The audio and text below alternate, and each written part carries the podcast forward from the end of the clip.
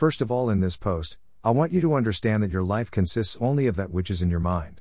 Your world is really nothing more than a reflection of your own mind and what is in your mind. It can be witnessed and experienced daily, that two people in precisely the same circumstances will each find life in the world very different. One will see life with great joy and so much cause for thankfulness, and the other may experience only unhappiness and disappointment. The difference is not in circumstances but in the mind. The mind is the real thing. The world is transient and fleeting, and has, philosophically speaking, no real existence, but mind endures. It's identical to when you break up in a relationship. I remember my first marriage, spending the last seven years of it wishing I could find a way out of that nightmare. It was really an uphill battle to smile when I got home from work. We had children, and that bound me to my wife. There was no option but to struggle daily with the fact that through my eyes, she wasn't great. Then she, my first wife, had an affair and fell in love with a friend of mine. And he with her. Suddenly I wanted her. I was sexually aroused by her. I loved her and even sold my business to stay home with her. I showered her with gifts and praise. My mind went from seeing everything bad to seeing only good. What a disaster. We then split up, and I carried that newfound infatuation for three more years while she and my mate fell madly in love, and I had to do all the court settlement for a marriage that I wanted back. I tried to lure her with all sorts of games, but she was with a memory of how I hadn't appreciated her for seven years and now my mate was treating her so well. I went nuts. I was awful to experience that for seven years one of my eyes was shut to her beautify, and then for the next three years that I was only open and my other eye was shut to her ugly. But it was the same person. She didn't change. My mind created a living hell with her, then created a living hell without her.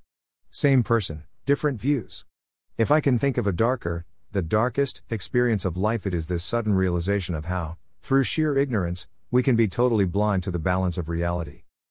The natural or emotional view of life and the world is almost always the exact opposite of what is the real truth and fact. Can you imagine this to be at the root of all business decisions you make and relationship choices you make? That the view you have of life is the absolute exact perfect inversion of the truth. It took me half a lifetime and some experiences I refer to as a hell on earth to finally witness and experience this, and therefore change it. Infatuation, seeing more positive than negative, inverts the truth. Resentment, seeing more negative than positive, inverts the truth. Depression is inverted witnessing, and elation is too. Even attraction and repulsion are inversions, seeing the opposite to truth. What if you could see truth? What would happen then? I am going to be courageous and call real spirituality. Metaphysics, which is a large part of what you need to learn to master your mental health, tells us that the visible world, emotional thinking, is just an inverted reflection of the real world. So what we think, we think, about things is actually an inverted view of them, and it is normal at a young age to see with one eye, until our inner eye becomes open to the truth, and then suddenly we see things as the exact opposite of what we thought they really were. Often this leads to regret, but that is a misinterpretation of the journey. It is not surprising to find that regret occupies many a mind. The mortal, emotional or animal mind of the senses, thinks the world is the real thing and that the subconscious mind is only a shadow. But the real truth is, the subconscious mind and spirituality are real and external, emotional, and the visible world is but a transient fifty percent truth, one eye shut version. Therefore, what most people call real is the impermanent thing they call permanent, which has no actual reality. All this aside, then the only thing that really matters is what is in your mind or what is not in your mind. If we trust our feelings, emotions and judgments, we are thinking what is sensory and visible is real.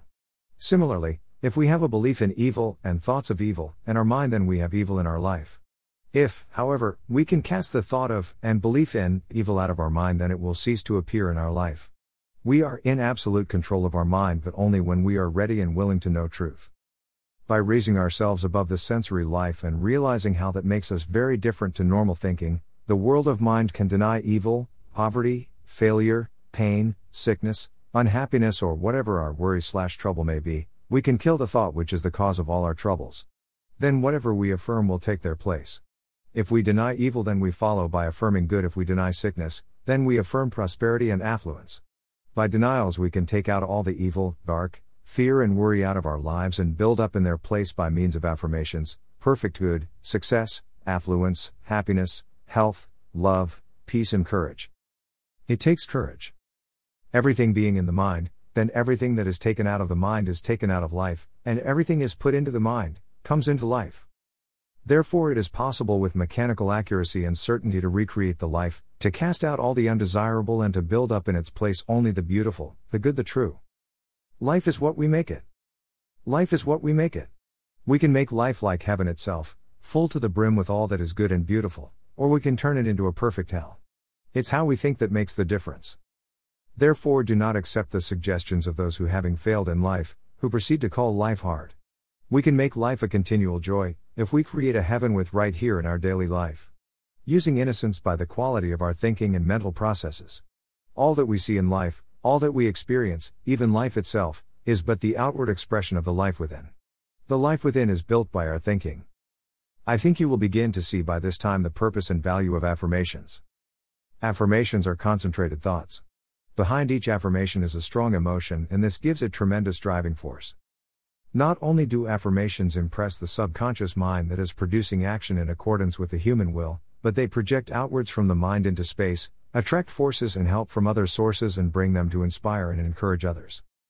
Not only this, but they also arouse the subliminal mind to inspire, to create, to impart wisdom.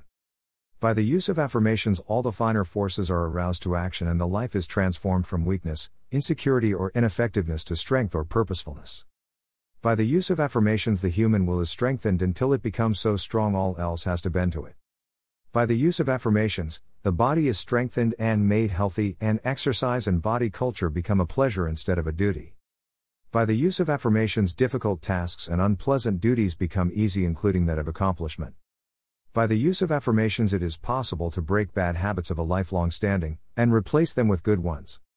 By the use of affirmations we can build up character, mold our circumstances, shape our destiny, captain our soul, we can be what we will, do whatever we desire, attain all of our ideals. Therefore it is of the most utmost importance that you should be most diligent in practicing the affirmations, always.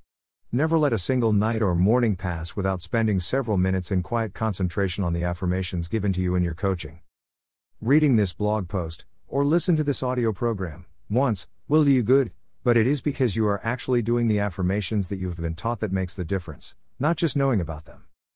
Doing affirmations will make you strong and successful. Mental and physical lethargy must be overcome.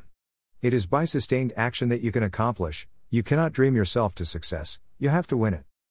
Therefore you must concentrate, concentrate, concentrate, upon the affirmations and visualizing exercises. The latter are a form of affirmation and are of equal importance. A word of warning. Do not keep changing your affirmations. Do not affirm one thing one day and another thing the next. It causes confusion in your mental world, and makes confusion more confounded in your life. Of course, as you overcome weaknesses and bad habits, you will alter your affirmations accordingly. You will always find some defect that wants eradicating. Otherwise, keep to the affirmations given to you in these lessons. By this I do not mean that you are not to make denials, reversions and affirmations at all times adapted to all the varying circumstances and difficulties of life, because these are, for your own protection, necessary. Call these micro-affirmations you might create to deal with challenges on any day. Therefore, if you experience something that suggests possible evil to you, or danger, such as a drunken person, an act of hate, a quarrel, an act of ignorance, or if you see something on television or read something that has lowering and pressing and depressing thoughts, then for your own protection you must reverse it with a micro-affirmation. For instance, if you see an angry, violent person, if you do not reverse this, the suggestion of evil conveyed to you by this sight will sink into your subconscious mind and cause cells to vibrate in sympathy, thus making you more susceptible to angry thoughts, besides lowering the tone of your mind generally. Therefore you must raise yourself to your perfect mental world and deny anger, by saying, humanity is a perfect mental culture with perfect mental creatures, can never be angry. There is no anger in this perfect world of mind, all is love, all is goodwill. Or I trust the universal laws of nature, that in every human there is balance, in every act there is balance, and that I choose to look for the good. By so doing not only will you stop the suggestion of evil from harming you, you will also at the same time make yourself stronger than ever before, and strange as it may seem to you now, you will reduce the anger in the mind of the angry person. The reason for this is, that there is really only one mind, we are all inlets of the same sea, and if we cast evil out of our own mind, look for the balance, then we also make the world and the minds of others the better by doing so. By purifying ourselves does a human being become a change agent of the world. These reversals of denials and affirmations, using the universal laws of nature, made in your perfect world of mind, must be taking place all day, It is in this way that every evil is transmuted into good, every difficulty into accomplishment, every threat of failure into success, and every pain or sickness or disease thought changed into perfect health. This must go on continually, thus you will grow in power daily. Apart from this, you will doubtless have some plan towards which you are now moving. You have some ambition to be realized, some creative purpose in your mind which you wish to accomplish. To attain this end, you deny failure, you affirm success, you visualize a picture of that which you wish to achieve. That being so, and having made up your mind, now stick to it. Do not change your affirmation, do not alter your mental image. Keep it until changed, until it is accomplished. If you vary it and change it, you'll bring the utmost confusion into your life. Therefore, do not change, modify or alter the main creative plan of your life. See to it that the image remains unimpaired, getting clearer and more sharply defined from day to day. If you do this, you will see it working out and with mathematical precision manifesting in your life. This coaching has been prepared so as to guide my students by love and wisdom on a safe path to the goal of their own ambition. It will guide you if you follow the lessons exactly. Therefore, while taking this course, be careful what you read, including all current literature. Concentrate on this teaching, persevere with the doing of this manifestation and success teaching, and you will be able, like the writer, to prove and demonstrate its truth in your life and circumstances.